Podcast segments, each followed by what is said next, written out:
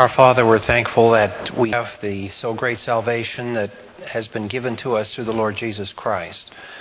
We ask tonight that your Holy Spirit illuminate our hearts to the great issues surrounding his death, that we may peer uh, ever more deeply into the work on the cross and how that is the um, cornerstone and the keystone of your plan of salvation.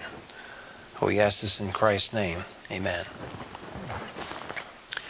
Tonight we're going to um, hopefully finish this uh, appendix, even the parts that we handed out, because the parts we handed out really don't involve any scripture reading. Um, so we can move on to the next uh, next event in Christ's life and finish that this year, uh, this spring, and that is the resurrection. Um, so we've gone through the birth, the life, and we've before the holidays we got into the death of Christ and tonight we're going to deal with some of the issues that came out of that. Um, if you'll turn to the appendix, um, we'll, we'll look. I want to take you through the history of this, and it's not easy material.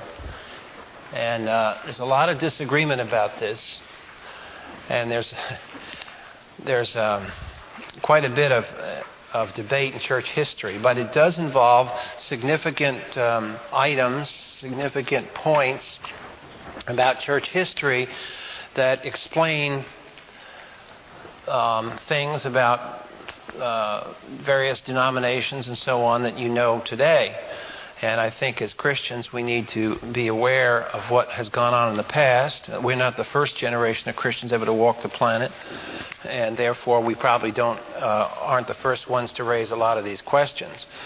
Um, again, I, I, I this by saying that church history is a study unto itself. It's a whole another whole field by itself.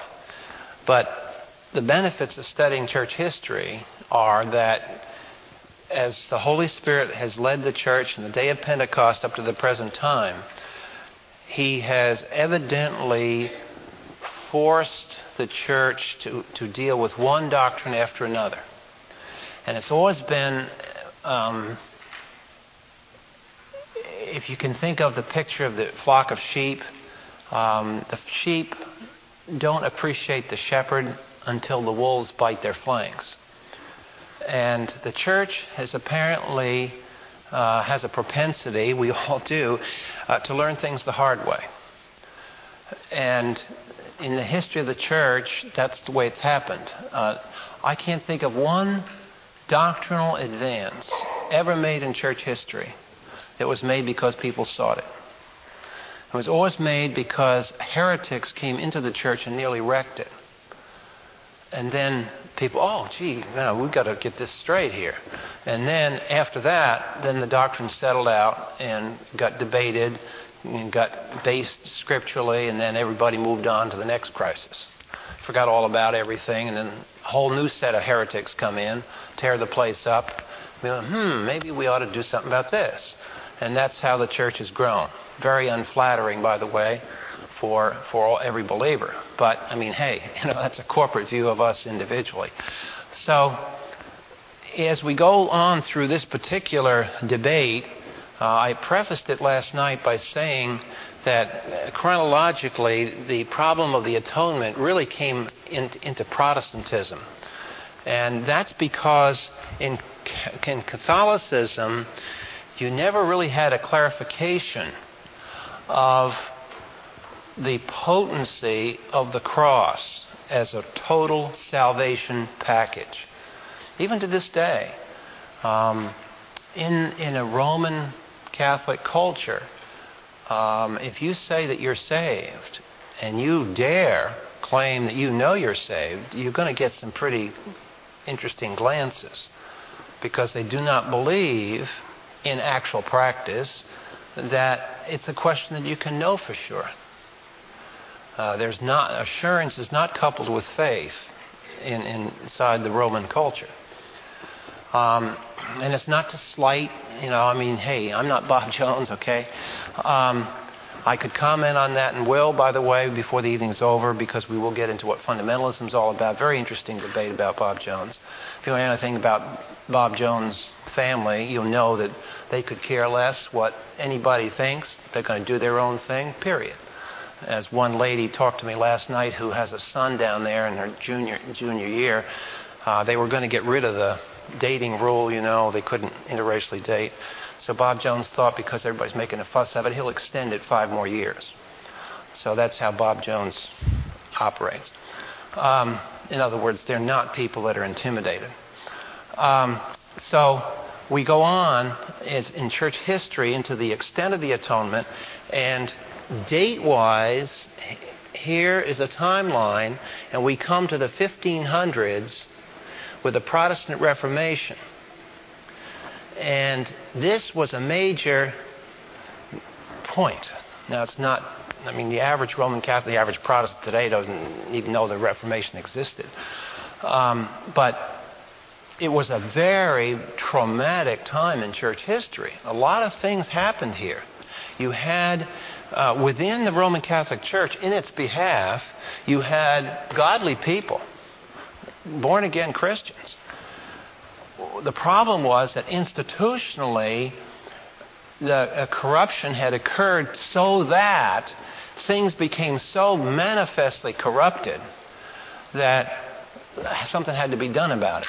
So not only was there just corruption, but you had breakthroughs. New truths or biblical truths fell out of this, this Protestant Reformation. And one of them, of course, was justification by faith that the only way that man can be uh, accepted with God to inherit the righteousness that Jesus Christ generated is by faith.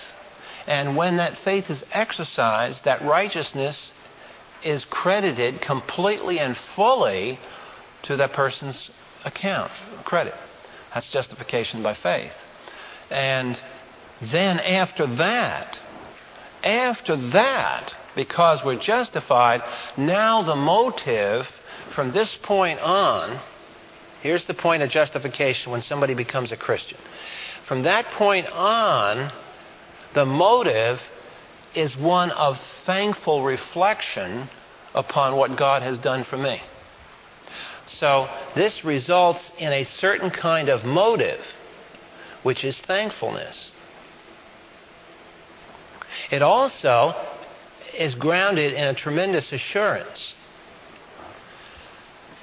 But that's missing in the Roman Catholicism of the Middle Ages because, first of all, there wasn't a motive for th- there was thankfulness. I mean, Francis of Assisi was thankful, but not like this. This is a this is an order of magnitude different. This is thankfulness for our so great salvation that I know. It's not, oh, thankful to God for pretty sky and pretty creation. medieval Roman Catholicism was thankful for that. But this was a different degree, a different magnitude of thankfulness. And it became the ground motive for the Christian life. The Christian life wasn't seeking to become acceptable with God at the end, it wasn't seeking to acquire a merit. It was seeking to express a thankful walk because of what had happened in the past. So there were some fundamental changes that happened here. But because of this emphasis on justification, it turned out that the cross became very much central to the whole issue. And hence, after this, there became to be a, tremendous emphasis on, well, what did Christ do? And on, on the appendix, what I'm trying to do there is show that like with Christology, remember when we dealt with the hypostatic union? Jesus Christ is true humanity, undiminished deity, united one person without confusion forever. And we can say that nice and glibly, but it took 450 years before we got there. Well, same here. We say Christ died for us. And we say that glibly. But what we want to do tonight is take you on the torturous pathway through all the argumentation that went on about what did Jesus do on the cross. Can you come to a known non Christian and legitimately say, Christ died for you? Can you do that? And uh, a good segment of Protestantism to this day does not believe that. That it was not right to say to a non Christian that Christ died for you. No right to say that because you're not sure that Christ did die for that person. This is fundamental. This is what's wrapped up in this extent of the atonement. Is to what extent does the atonement apply? And as with all these great debates in church history, you can learn to come to Scripture. I mean, this, the end product isn't just to learn church history. The end product is to appreciate the depths of the Word of God. And better minds than us have knocked heads over this issue. And we can learn a lot by listening to their dialogue because they have raised deep questions. And when we capture the essence of these questions, we go back now. We open our Bibles and say, Yeah, I never thought of that question. Let's see what the text says. That's the proper response to church history. From church history, we learn the questions that we use back in our Bible study. So, one of the questions uh, concerns the area on, on pages 1 and 2. I've dealt with four areas of Bible doctrine that are involved with this issue. One was they all came up together, kind of election, justification, the nature of faith, and sanctification. Now, I don't want to mislead you. I'm not saying that the atonement issue was the sole factor in all these. Other issues were going on. It's just that I'm using the cross here and the death of Christ as a foil to bring all this stuff in right now. Um, if you look under the doctrine of election and justification, faith, and sanctification, just look at some of the questions. What I've tried to do is paraphrase the questions that believers were debating. Under the doctrine of election, uh, if then God intended, notice the verb. This is, if you're kind of not afraid to mark up your notes, uh, circle the verb intend. Because it turned out in a lot of the discussions is that we really weren't clear when we asked the question about what we meant by the question. Uh, the question is if God intended to save all men, by having his son die for their sins, but in the end all are not saved, what does this fact do to our view of his sovereignty? If God intended to save all men and all men aren't saved, doesn't that imply that there's a force other than God, outside of God, that's somehow thwarting his sovereignty?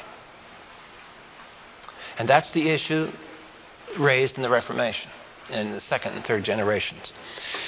Um, another question Are his intentions, if you don't believe that, then in conflict with his sovereign choice?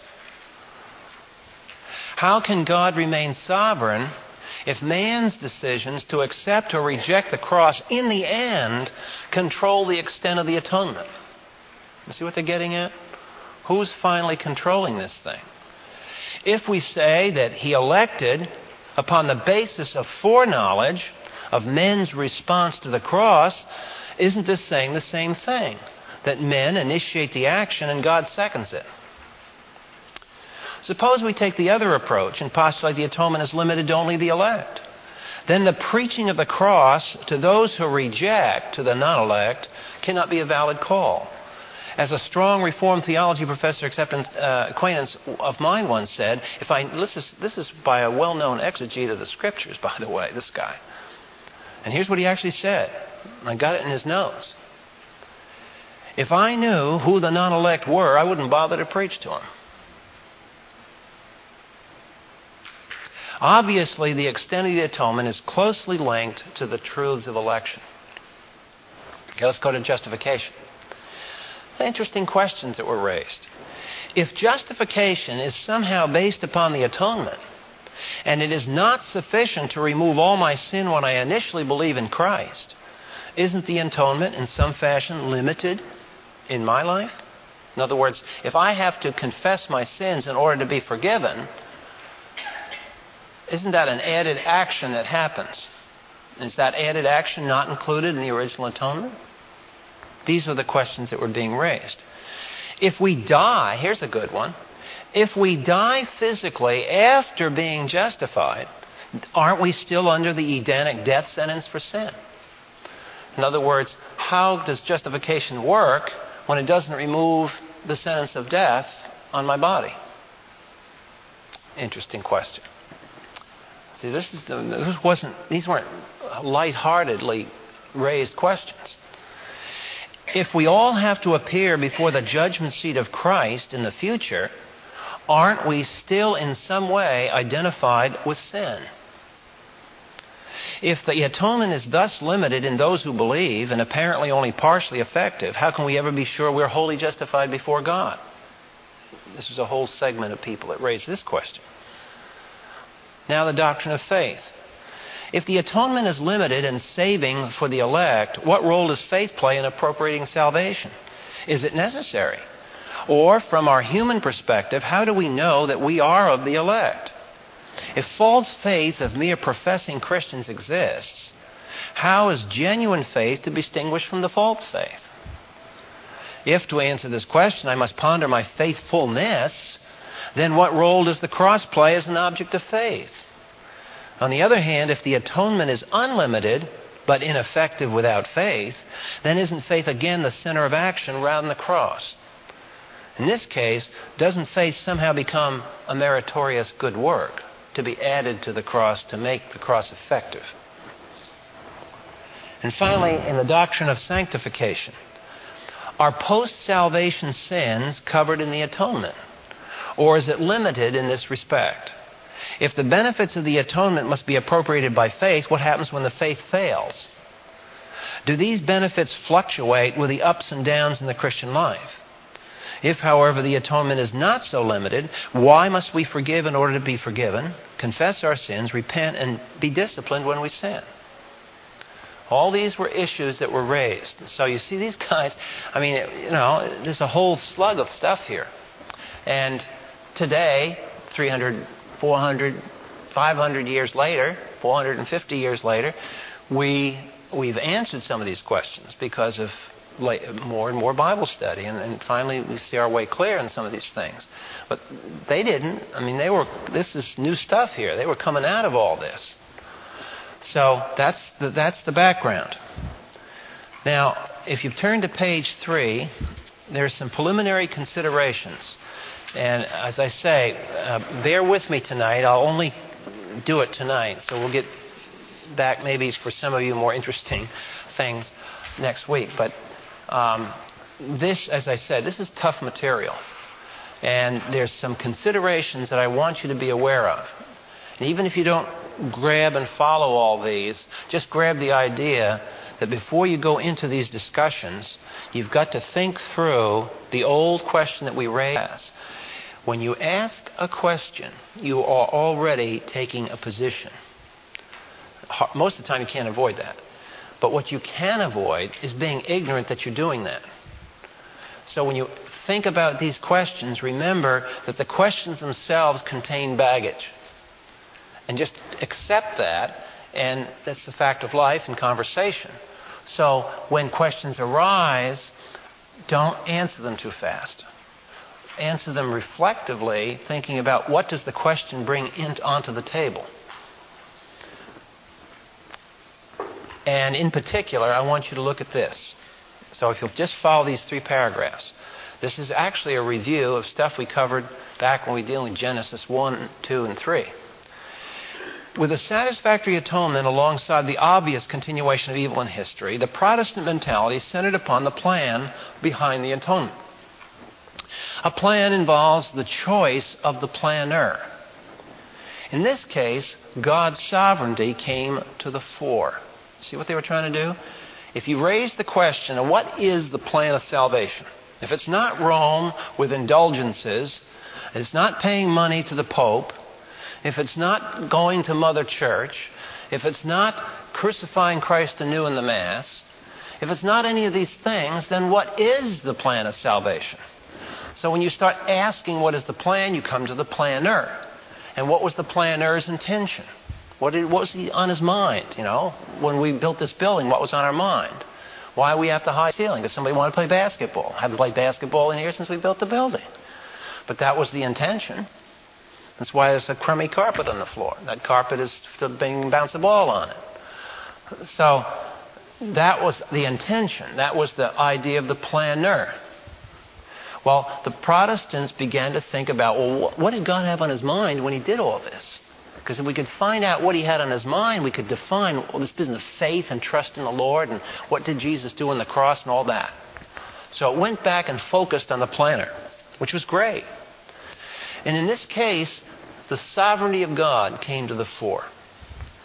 How is the sovereign attribute to be viewed? Do we think of it abstractly as a prime quality cleansed from all historical connotation? In other words, do we think of this cause? Now, Aristotle was great on the many different kinds of causes. So we have this big universal cause. And we're asking, is God's sovereignty a big universal cause? Now, did you hear what I just said? I already led you down a trap. And this is what where Protestantism is God's sovereignty like that Aristotelian category of universal cause? Ooh. See what was happening? The guys had intellectual tools that they inherited through scholasticism and Aristotle and Plato and Greek philosophy. They picked up these ideas and began to manipulate Bible doctrine in the light of the tools that Aristotle and Aquinas had given to the church. Aristotle didn't give it to the church, but Aquinas brought in a lot of the tools. And some of them were great tools. It's just that they were unrefined and not subject to Scripture. And you remember that verse that we've looked at in this class several times, Colossians 2:8. Turn there a moment. Here's an example of how serious that verse is. Because we're going to go through some agonizing church history, which I believe was what could have uh, largely been avoided if people had understood what Paul wanted us to do here in Colossians 2:8. See that no one takes you captive through philosophy and empty deception, according to the tradition of men, according to the elementary principles of the world, rather than according to Christ. Remember we dealt with that? Remember, we said that the Greek word there, translated elementary principles, is the Greek word stoicheia.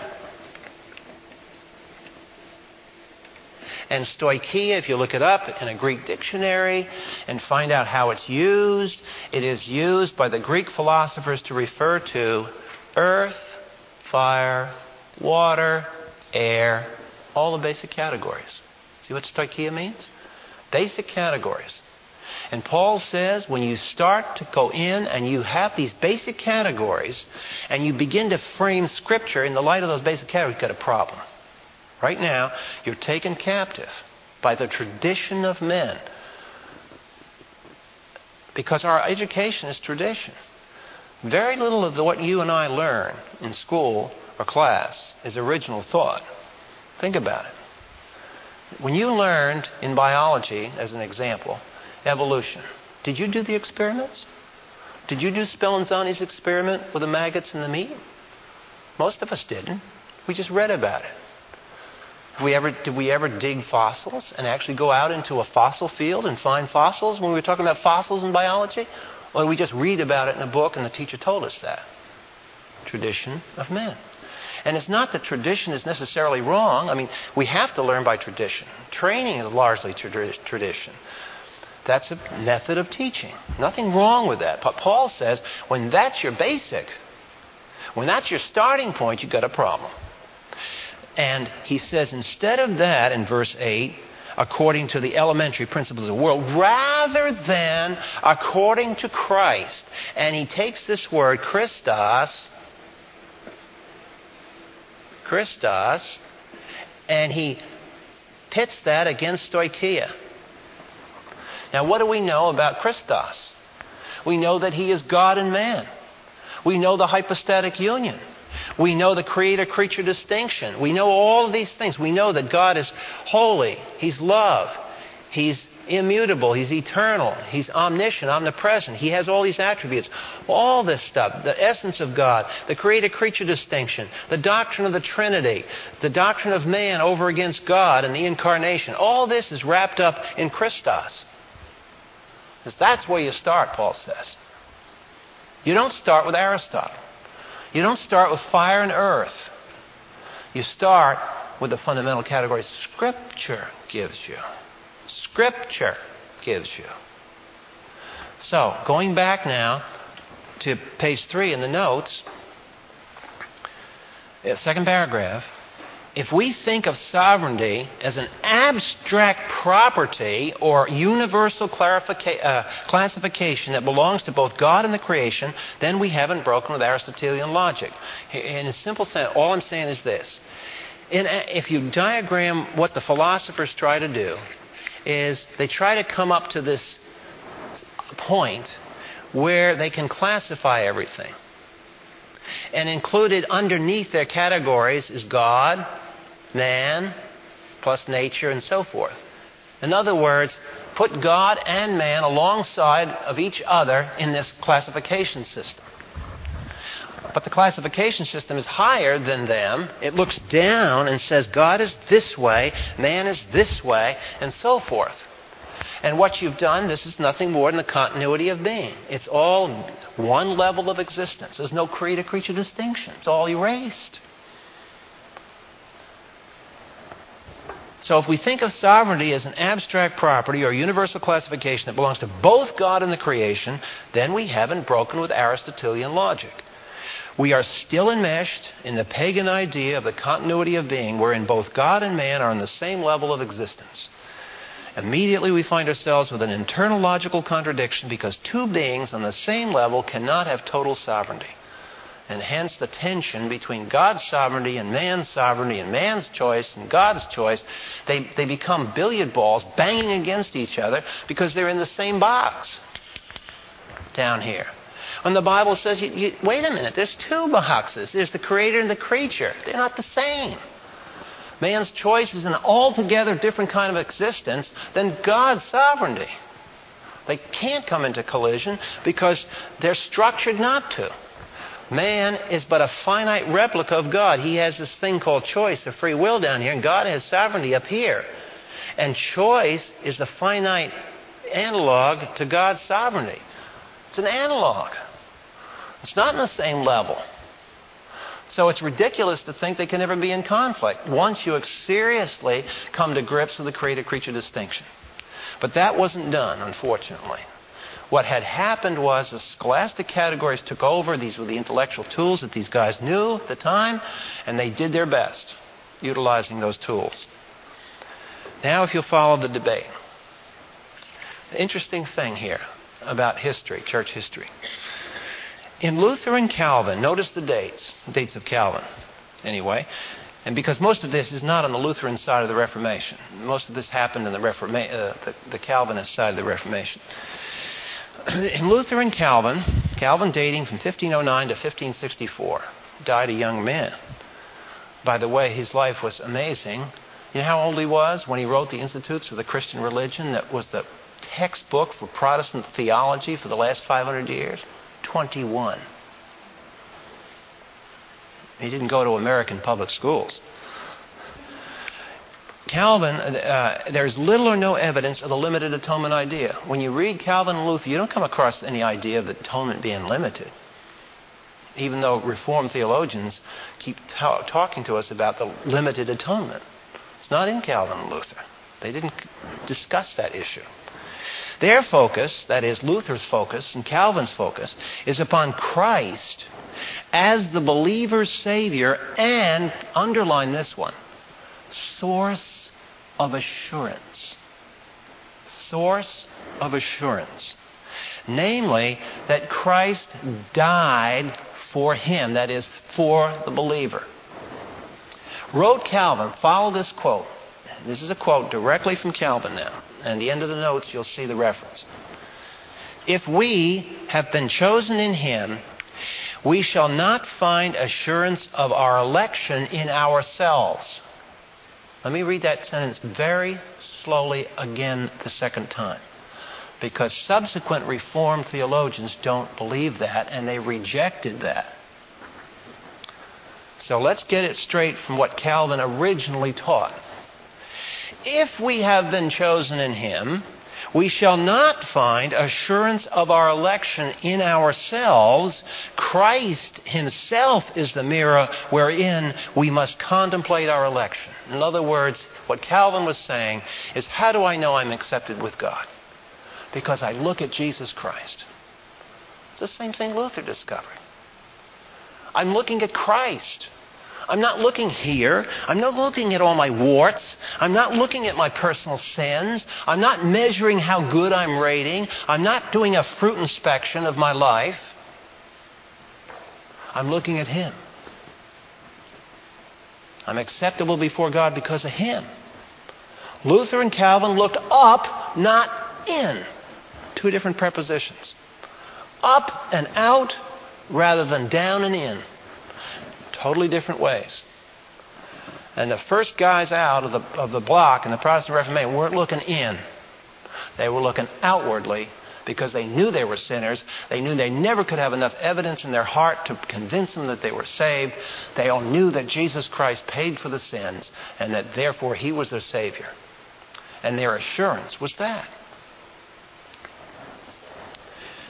Thus, each person at the point of saving faith knows without doubt that Christ died for him or her.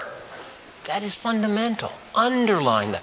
That's fundamental. That's what saving faith is according to the first generation out. Faith, in other words, to Calvin and to Luther, faith is assurance. You don't seek to be assured that you really believed. You believe because you're assured you're saved. What does Hebrews say? Faith is what? The evidence, the assurance of things hoped for. That was the magic power. And I want you I want to emphasize that because that was what created a problem for the Protestants. This is where the Protestants drew like a lightning rod, the attack of Rome. Rome came in on the Protestants and the new small Protestant movement like crazy over this point. We'll show you how.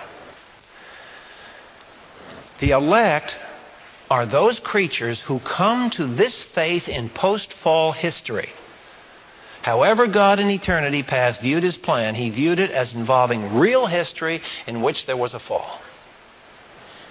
Following Calvin now, a number of reformers, such as Theodore Beza, notice his dates, very close to Calvin, entertained an abstract approach to God's sovereignty. Here we go. Now, now these guys, the heat's off a little bit and they're, they're trying to systematize the Reformation. He entertained an abstract approach to God's sovereignty that led to the limited atonement doctrine. Their reasoning was simple God, from all eternity, had a plan expressed in his eternal decrees. Since only the elect are saved, it must be that the atonement was designed only for them. In essence, their argument was a straightforward reasoning from effect to cause. This approach, however, quickly affected faith and assurance.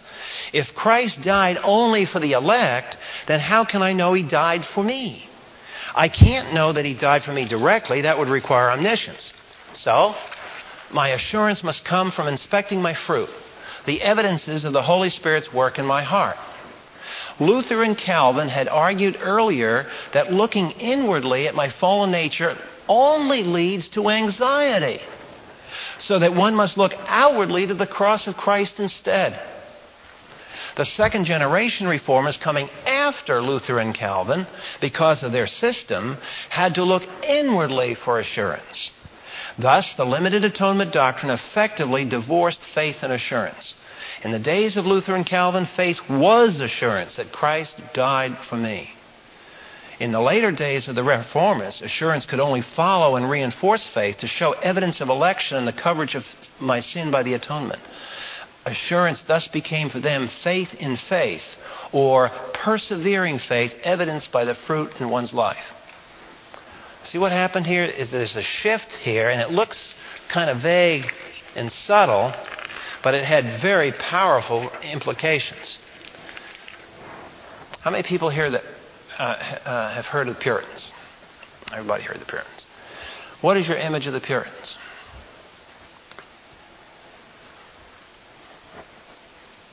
Very sober, um, very legalistic, so on and so forth. Some of that's a lot of baloney. If we dared sing some of the hymns they sang in their wedding service, it would be rated R. But the point is that, the, and the Puritans, by the way, were brilliant. They were excellent soldiers.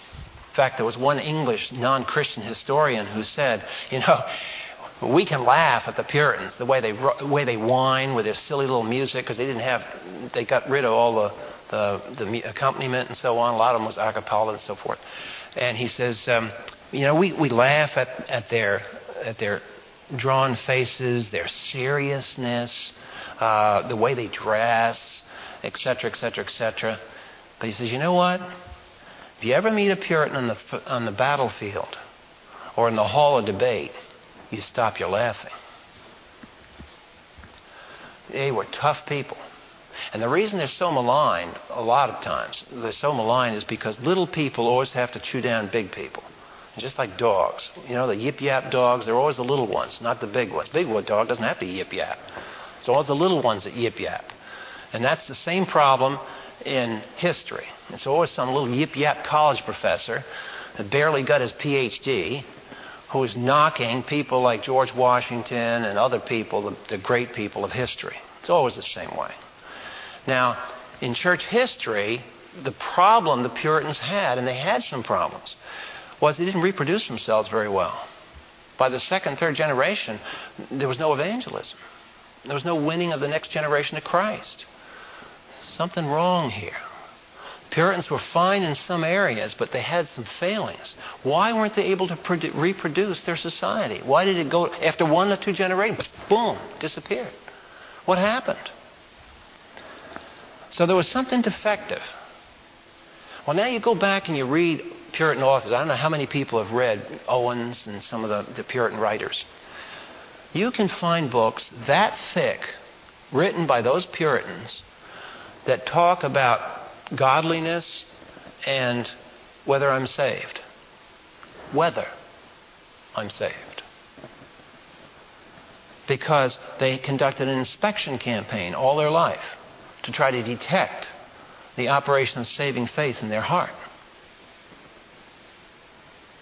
It's a morbid thing. In fact, there's a, there's a, a term that scholars use for those books. It's called conversion morphology conversion morphology. It's the form of conversion, the form that conversion takes. And are you really saved? Am I really saved? Well, I'm not sure that I'm saved. I've got to see this. And one of the great economists of history pointed out that uh, a fruitful result of this unfruitful theology was the Industrial Revolution. Now you say, what did the Industrial Revolution have to do with the Puritans? The Industrial Revolution couldn't happen without capital money because the Industrial Revolution had to invest in machines. So, where'd the money come, do you suppose? That was saved, stored up, and invested to finance the Industrial Revolution. Weber's book on economics traces it back to a Puritan belief that a sign of your election was that you would be economically blessed and they worked hard. And that work ethic that you heard about that's so fundamental and or was fundamental in our country, the work ethic actually in some cases can be shown to have grown out of this Puritan morbid introspection that I've got to work hard to, to give God a chance to show that I'm the elect by blessing me that was connected to this. There's lots of historical ramifications this. This is not some little theological point in a closet somewhere. This spilled out, it affected the economy of Europe, it affected us as a country, and so on. But one of the problems in Puritanism was the fact that here's, here's Mr. Christian, but he's not quite sure that he's a Christian because he's heard all this story about election and predestination, and he's not sure he's part of the elect. Because, he says, and this, was the, this is one of the problems that Calvin had, he said it's possible for there to be pretend, pretentious believers. That is, believers who have a false faith. And then the false faith dissipates, finally, and that proves the person never had the true faith to start with. And the problem is that if this person became a Christian at age 7 and he dies at 77 and he's got 70 years of Christian life, how does he know whether he's a saint or not? Until he gets to his 77th year and drops dead believing. You see what happens here? If you don't have assurance at the beginning, you can't have assurance at any other point. There's always the danger that you're going to fall away. And so the problem of the falling away, and it was built on an exegesis actually of the book of Hebrews, this problem of falling away began to act subtly to separate faith and assurance. And whatever this faith was, unassuring faith doesn't sound right. But that plagued the Puritans. That was their dilemma. They weren't really sure that they were of the elect unless it was so manifestly obvious of the Holy Spirit's works in their life. So there began to be this emphasis of splitting away of faith and salvation.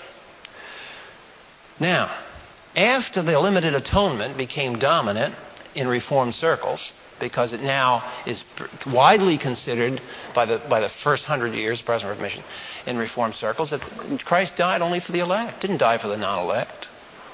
So, if that's so, now keep in mind what I warned you about. I'm leading you down a path here. Remember, I said, when someone asks you a question, they bring baggage to the table. So just be cautious. Soon after limited atonement had become dominant in Reformed circles, one of the reformers, Jacob Arminius, rejected limited atonement. And he taught, quote, that Jesus Christ, the Savior of the world, died for all men and for every man, so that he has obtained for them all, by his death on the cross, redemption and the forgiveness of sin, yet that no one actually enjoys this forgiveness of sins except the believer, according to the word of the gospel in John 3.16, God so loved the world. And in the first epistle of John uh, uh, 2 2, and he is the propitiation for our sins, not for ours only, but also for the sins of the whole world. Remember I told you, 1 John 2 2 2 played a role? Here it is. I'm quoting right from the Creed. This was Arminius' own position. The unlimited atonement, according to Arminius, is for all men potentially, but not actually.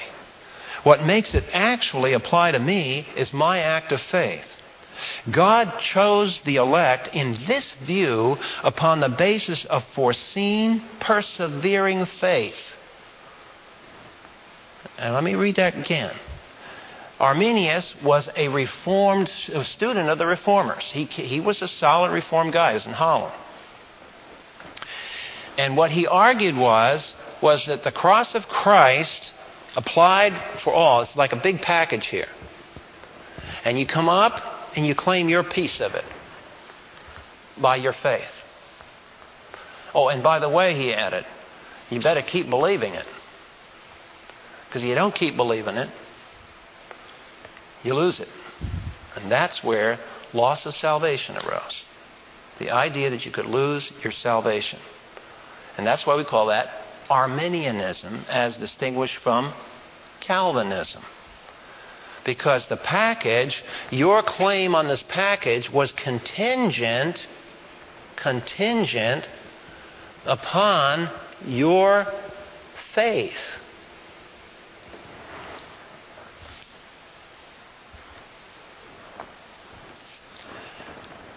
Arminius then added that one could lose this faith, in which case it would be shown that he did not have true persevering faith, and if he didn't have the true persevering faith, he was never of the elect.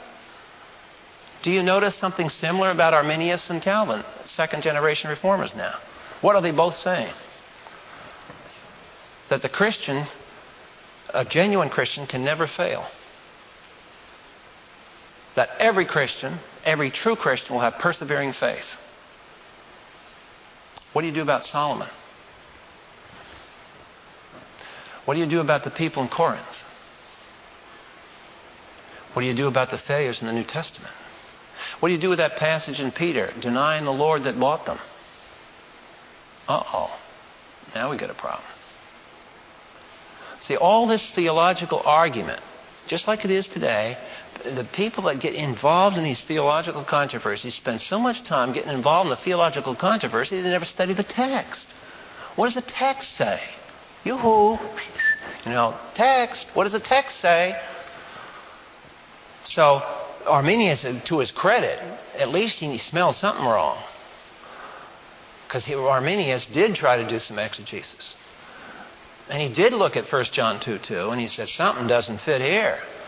No matter what you guys are doing, you can't make the word world in 1 John 2 2 be just the world, world of the elect. That's not what the word, how, how John uses the word. So we got a we got a rat in the, in the house somewhere here. So Arminius, again, however, using the tools available to him intellectually, bound up with the idea of, of faith and so on, what he did is he opened the door then to what church theologians call uh, the Pelagianism, which is the belief in the strong will of man and that God cooperates so that the will of God and the will of man are kind of the same thing and they just are on the same team. You know?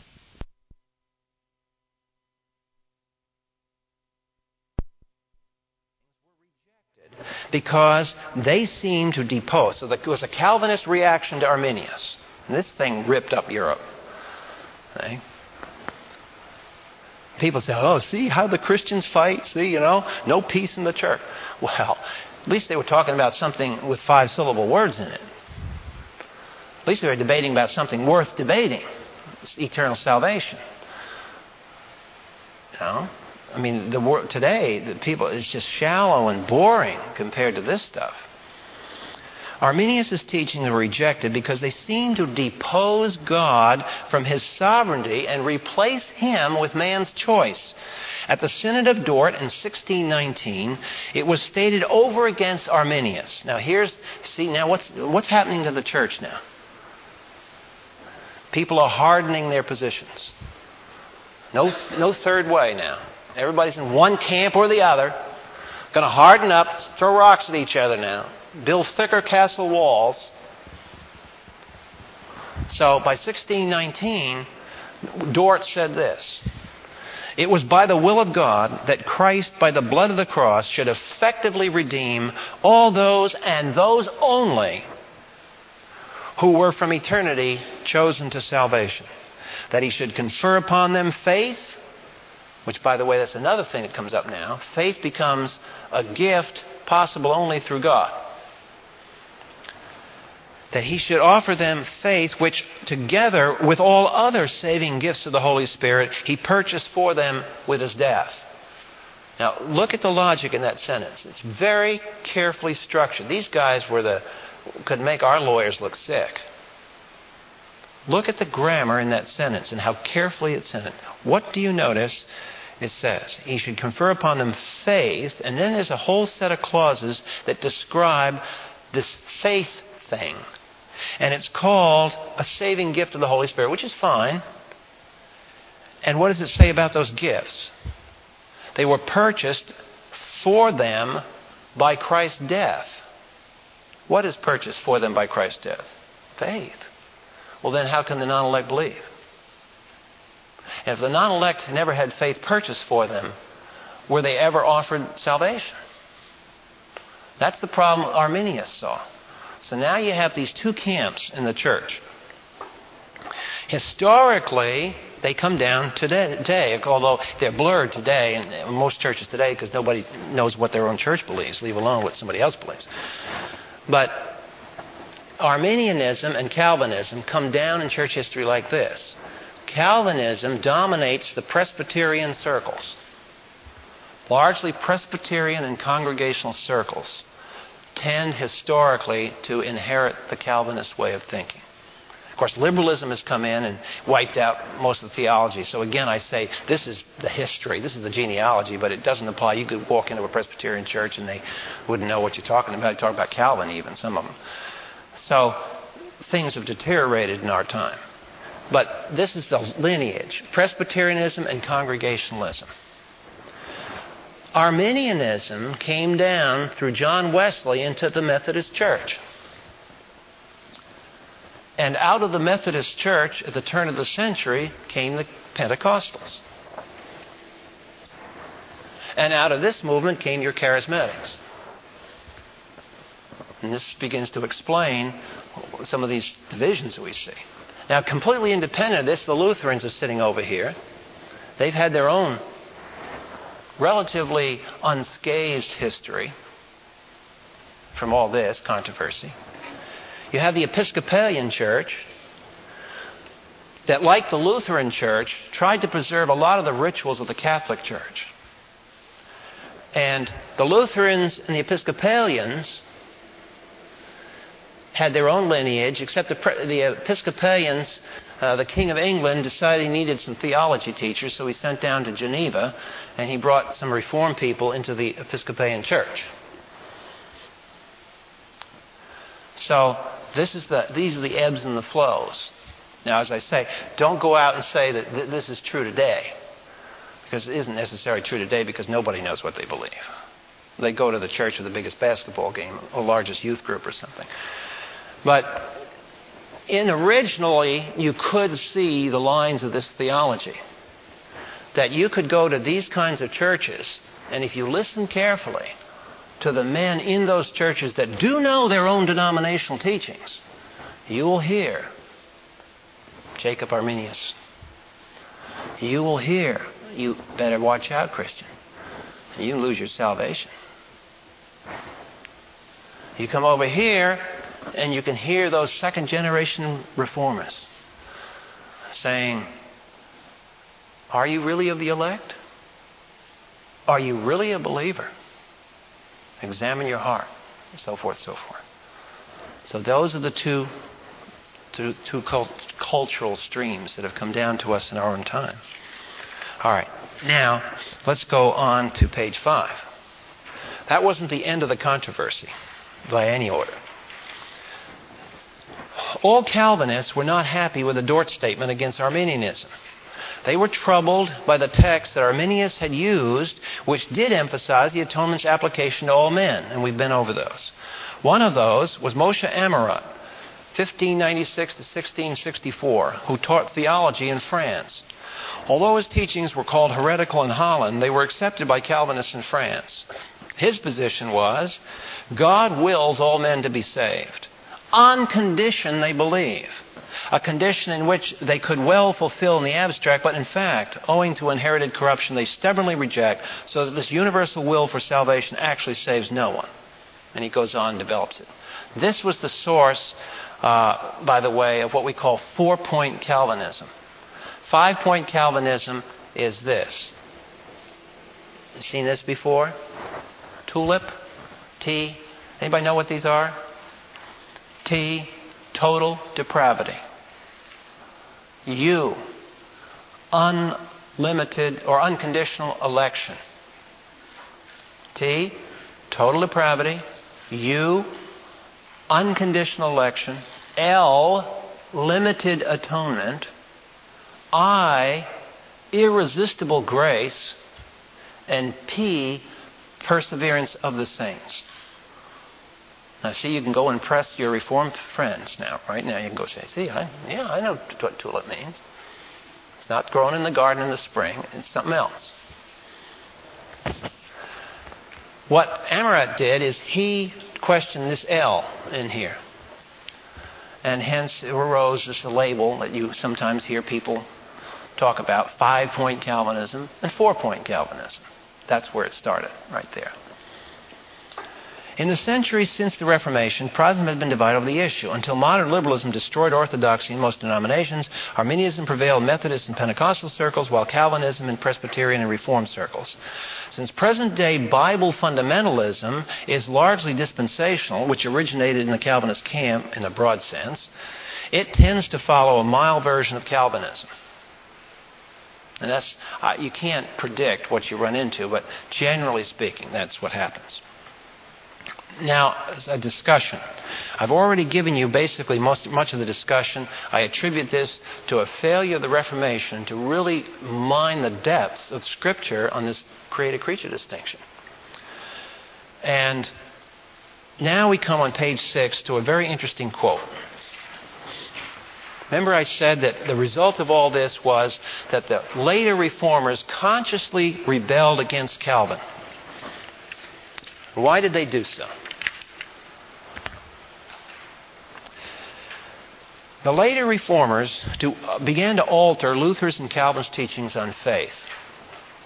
Catholicism counterattacked the original teaching of Luther and Calvin, namely that faith was assurance. What do you think the, how do you think the Catholics attacked? Think about this for a minute. It's very easy to see. You are a Catholic theologian, you want to stop this Protestant movement. You want to nail it before it gets started. What can you do to appeal to the most godly element in the church that these people are heretics. You're not, you're not, you can't talk about the reforms. You don't discuss that because the godly people in the church would agree with the Protestants. Yeah, throw them bunny out, and throw the corrupt guys out. So that wasn't the tactic. The tactic was to come around and side and say, you know, we, we really love the Lord. And, and you know, this Protestant doctrine of, of assurance of salvation, well, if you really believe that you're saved, you can go out and raise hell. It would lead to loose, licentious living. That was the attack. A brilliant stroke. They argued that assurance would lead to loose living. So now the Protestants, instead of thinking it back through, going back to the scriptures, now that they're reeling politically from this assault. They're going like this, and they say, What are we going to do about this? So their answer was to say, you know, we got to build safeguards to this justification doctrine now. We got to we got to kind of cool things down here a little bit. So watch what they did. Catholicism counterattacked the original teaching of Luther and Calvin that faith was assurance as an incentive to loose living. To defend Protestantism, the later reformers began to argue that we cannot be assured that we have believed unto salvation unless there are evidences of the Holy Spirit's work in our lives. Now, nobody's denying the whole, there's evidences of the saving faith in life. But the argument was that you didn't have assurance until you saw those evidences. That's the argument. The famous Civil War era, one of the great Reformed theologians in the South, Andrew Jackson's theological mentor was Robert Dabney, who taught in Union Seminary in Richmond, Virginia. Great Southern gentleman. Pointed out that the civil uh, pointed out that later reformers had separated faith and assurance. Here's Dabney's own quote. As a, as a student of the, he was in the Reformed tradition, and here's what he said. The first reformers defined saving faith as a belief that Christ saved me, making the assurance of hope of its necessary essence. Now, the later reformers and those learned, holy, and modest teachers of the Reformed churches have subjected this view to searching ex- uh, examination and rejected it as the Westminster Assembly on scriptural grounds. Christ, in this view, died only for the elect, and neither you nor I can be sure we have the elect company until we can experientially prove out in our lives that we have persevering faith. Now, here you have a guy admit it. There was a shift from Calvin and Luther to the next generation. And the shift was caused as a political response, theological response, political response, to the forces of Rome that wanted to brand Protestantism as a dangerous gospel that gave too much power, it gave too much privilege to the individual person, and it could be misused. Reminds you of the gun control lobby. Got to watch out now. Those guns, all by themselves, go out and shoot people. Same thing. Don't trust somebody with something because they might misuse it. It's always the, the totalitarians always think this way. Don't ever empower anybody to do anything because you might lose control of them when you do that. That's dangerous stuff to do that. And so people were held just as they were held by the indulgences in Rome. Now they are held with a threat that if you don't, if you have failure in your Christian life, you're not a Christian. And it was felt that this threatening atmosphere was necessary to discipline the church to live righteously. Now, the scriptures do threaten. The question is do the scriptures threaten loss of salvation, or do the scriptures threaten discipline upon God's children? Spanking of those in his family. Not an abolition of the family unit, but a severe form of discipline. Every communion service, we read 1 Corinthians 11. And I'll bet you there isn't three people in ten that listen to 1 Corinthians 11 when it's read. Remember, one of the, what, is, what is one of the things that's threatened every time we take communion here? We're threatened with physical death. Now, what's those threats for? To keep the church in line. But those threats don't undermine assurance of your saving faith. They are appealing to it because you are saved, because you are in God's family. And in fact, Hebrews says what? It says that if you don't get chastised when you sin, you're a bastard. You're not even in the family. So the appeal and the warning passages of Scripture is precisely because we're in the family of God with a Holy Father. And He's not going to let us get away with loose living. He's going to, he's going to take His action. But the action he takes isn't saying, ha ha, I'm going to hold, I'm going to hold your salvation hostage. That's not the way it operates in the New Testament. So here's the problem that all happened, and the, the limited atonement fell in the middle of the whole thing because is the, uh, does the atonement cover these things or doesn't it? If I believe in the Lord Jesus Christ, what happens? I am forgiven of all my sins, past, present, and future? Yeah. If I'm not forgiven of my sins for future, then doesn't that imply that I can lose my salvation? Got to be re-forgiven every time I. That's not that. Does it mean that I can get away in my Father's house with whatever I want to do? No, it doesn't. He's got a big stick. He can take care of things. So there's two levels that we now see. You know, we can say, you know, if we were only there in the Reformation, we would have straightened them all out, of course. But we, are three or four hundred years later, and we begin to see, oh, yeah, there's two parts of this thing.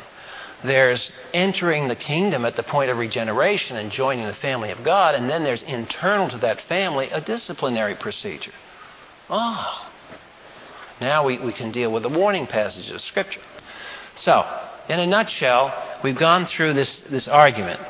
And I, uh, we, we haven't um, got into some of the, uh, just a few of the things in page 6 and 7. We're running out of time. Um, next week we'll clean that up and move on to the uh, resurrection and some of the passages which will be appropriate as Easter comes up. Father, thank you for your patience with the church as we go down century after century learning your truths the hard way. I'm sure it vexes your heart to see us learn things this way. But nevertheless, under the tutelage of the Holy Spirit, we do learn the lessons finally. And we thank you that you have taught us these things that we may know you ever more perfectly. In Jesus' name, amen.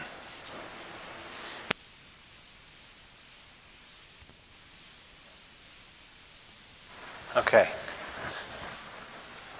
Well, don't uh, don't be discouraged if um, parts of this are very challenging.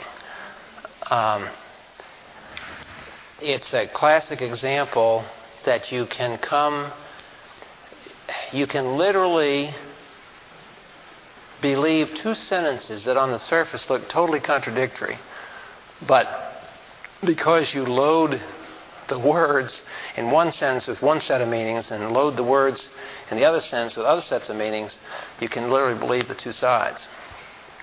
In one sense, the atonement is limited. Because in eternity, what happens? People wind up in hell. But, but see, the thing is that the people who wind up in hell wind up there now because of another reason.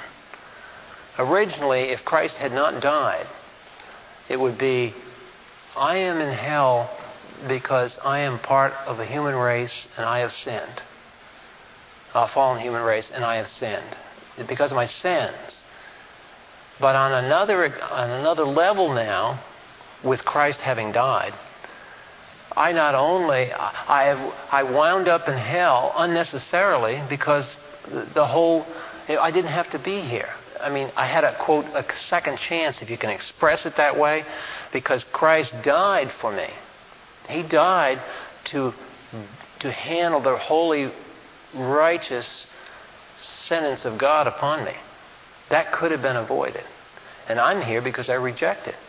I, I basically thumbed my nose at God again and turned away from the pardon that He offered me. It was a genuine pardon that was offered. So there's some fundamental truths here, and uh, next week we, we point out those same four things that we did in the, in the fourth chapter.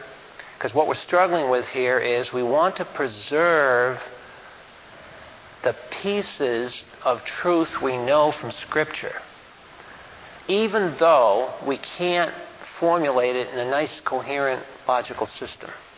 This is a classic instance where the Scriptures defy you to create a 100% logical structure. It's not that it's contradictory. It's that you, you can't get the pieces together. It's like, um, it's not the case. Imagine a jigsaw puzzle on your, your living room table. It's not the case that the piece that you've got all the pieces here and they don't fit. It's rather the case that you don't have all the pieces. So no matter how you do it, there'll be pieces in that puzzle that you really don't know how they work, but they're legitimate. They're part of the puzzle. It's just you don't have enough of the pieces together to see how it fits. That's different from saying this piece doesn't belong to the puzzle and it's logically contradictory. That's what I'm trying to say. And but isn't that in the end what we're confessing as creatures? That we're not the creator and that he is ultimately incomprehensible. And you can relax in that. And you have to relax in that. And the dilemma always is we're, we're hurting and we have a trial, a crisis in our lives, we always want to know, well, now, why did that happen? And we get the answer so many times that Job got. You just look at me. Well, I know God, you're a great God, but I would still like to know what you had in mind with that. And he said, Look at me. But I, I know, I'm looking at you, but I still want to know. Look at me. And the answer keeps going back to that. And we've all had that experience, haven't we? We never get the answer. But yet, our hearts finally find peace. How do our hearts find peace finally? Because they come to a rest in the character of our God, not all the details in his mind. Because we don't know all the details in his mind. We just come to a rest and we know uh, I, I'm satisfied. I have a deep enough confidence that God loves me, that He cares for me, and I just have to trust that character quality in our God. That in this hurt and all the pain I'm facing and all the trouble I have, that deep down underneath, it's, it's okay. And that's, that's what we all wind up with. And theologically, that's what we wind up with. Theology isn't any different from everyday Christian life. It's just that some theologians act like we act. And they want to ram it and cram it, and I want an answer, and I want it now, and I want it published in 215 pages so I can get it copyrighted.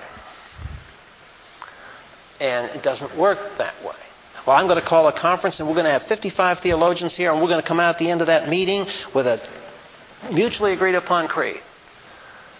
Well, we can schedule it, but God isn't necessarily going to attend. And that's what's happened down through history. And I'm not, don't get me wrong, I am not slighting those efforts to pull doctrine together and clarify issues. We need to do that. But there's a limit to what we can clarify. And we have to know that too.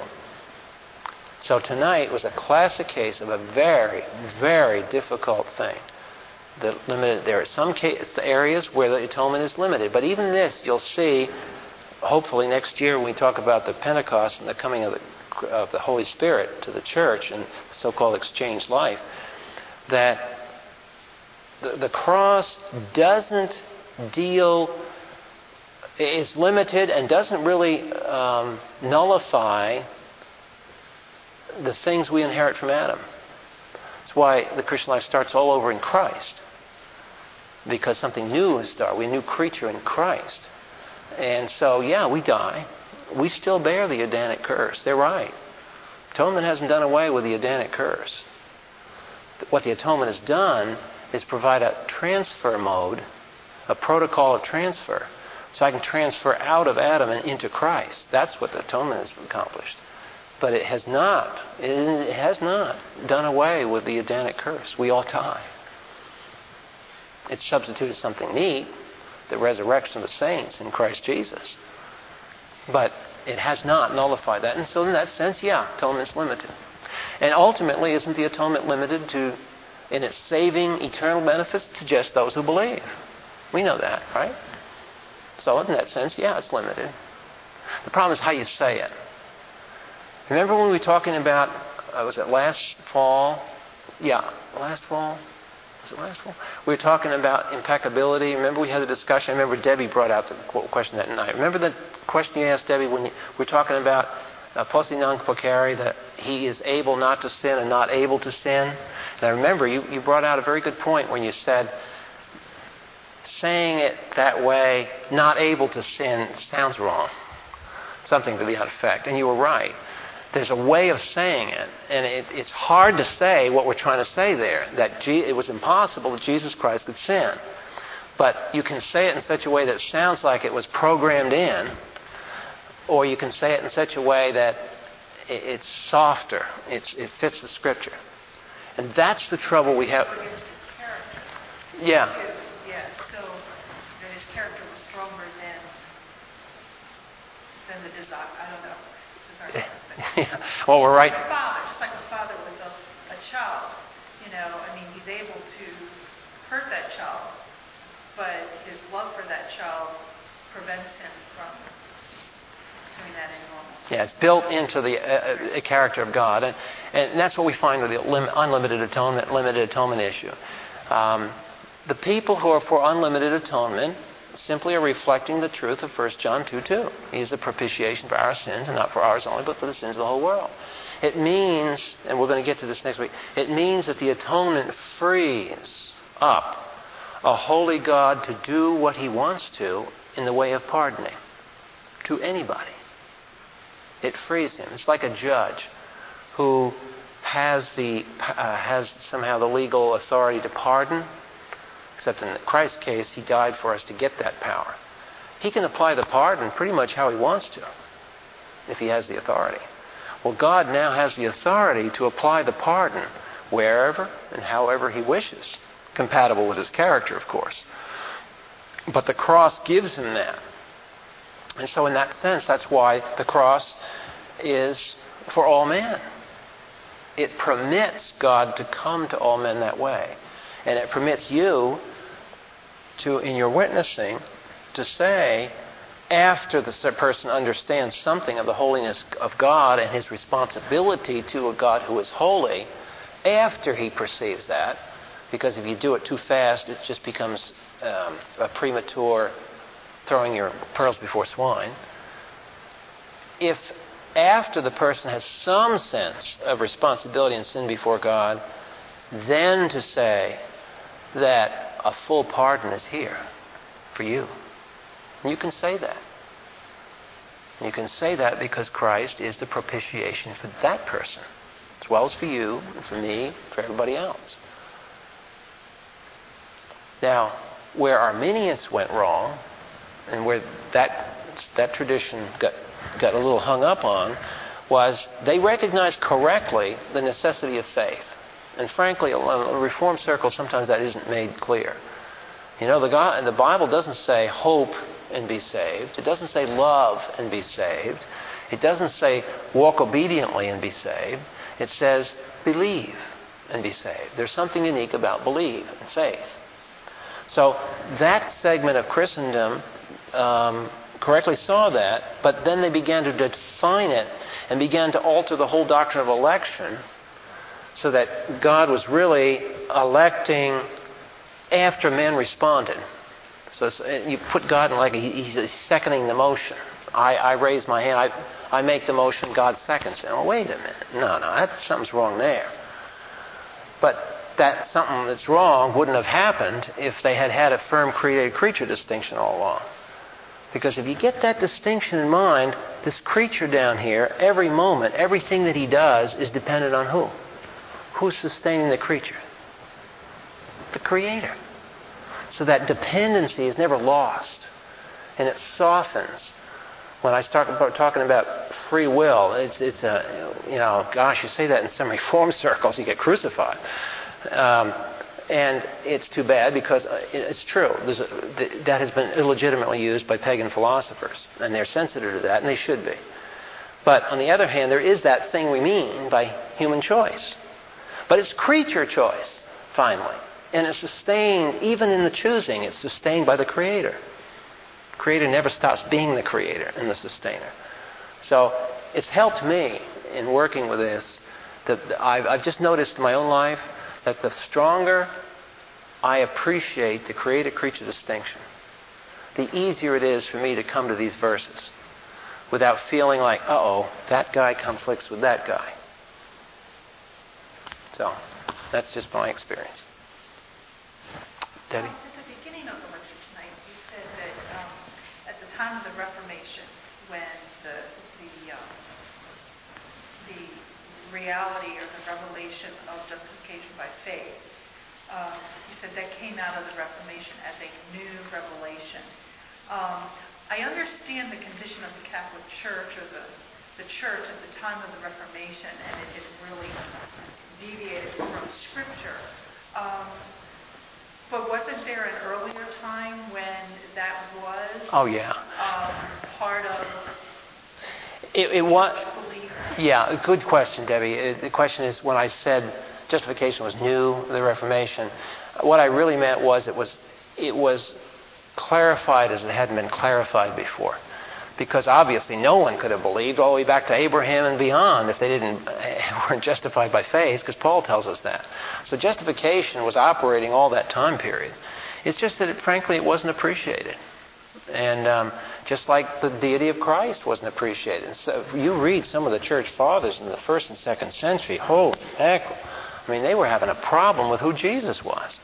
And yet you know that they were genuine born again. You can, you know, sense that in their writings. They loved the Lord.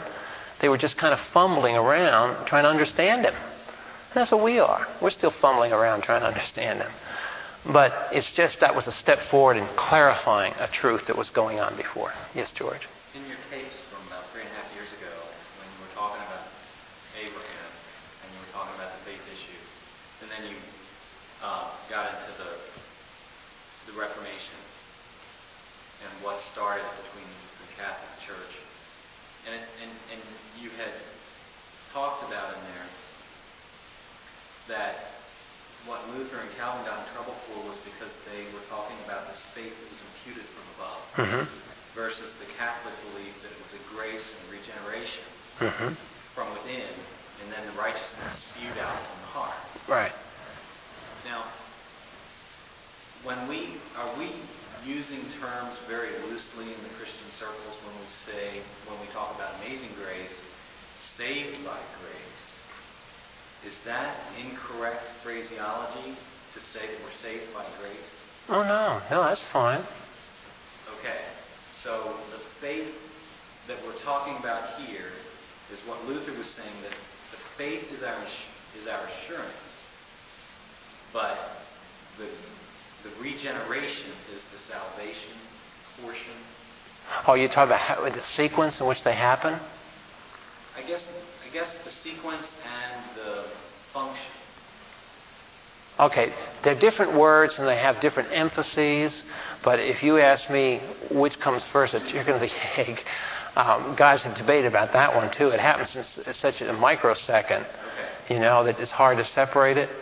But, but the point I was making back in the Abraham issue was because I wanted to clarify this righteousness this righteousness issue. Where's this righteousness coming from? And Rome, true to its position, insisted that the Protestants were wrong in talking endlessly about this substitutionary death that generated this righteousness that wasn't ours. They said, How can you take a righteousness that you don't, you don't possess? It's Christ, not George's. It's Christ, not Charles's. And this, this other righteousness off here, it's not George's, not Charles's. And yet, George and Charles enjoy this righteousness. It's a foreign righteousness.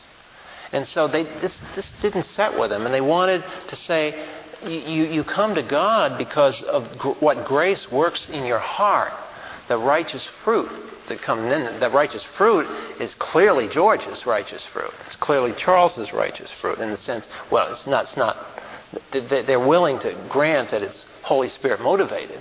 They're not saying it's energy of the flesh, but they have to so identify the righteousness as coming from the individual rather than being legally transferred from Christ. They, they saw that as a tremendous threat. You have to see. And see why I'm saying this over and over, this, that they feel threatened by that.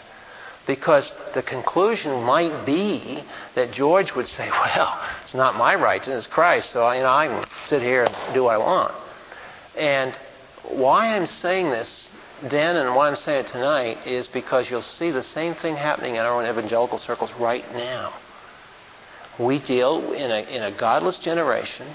We have flakeouts all over the church. And the diagnosis that's being promulgated in our own evangelical circles by certain teachers is that basically of Rome.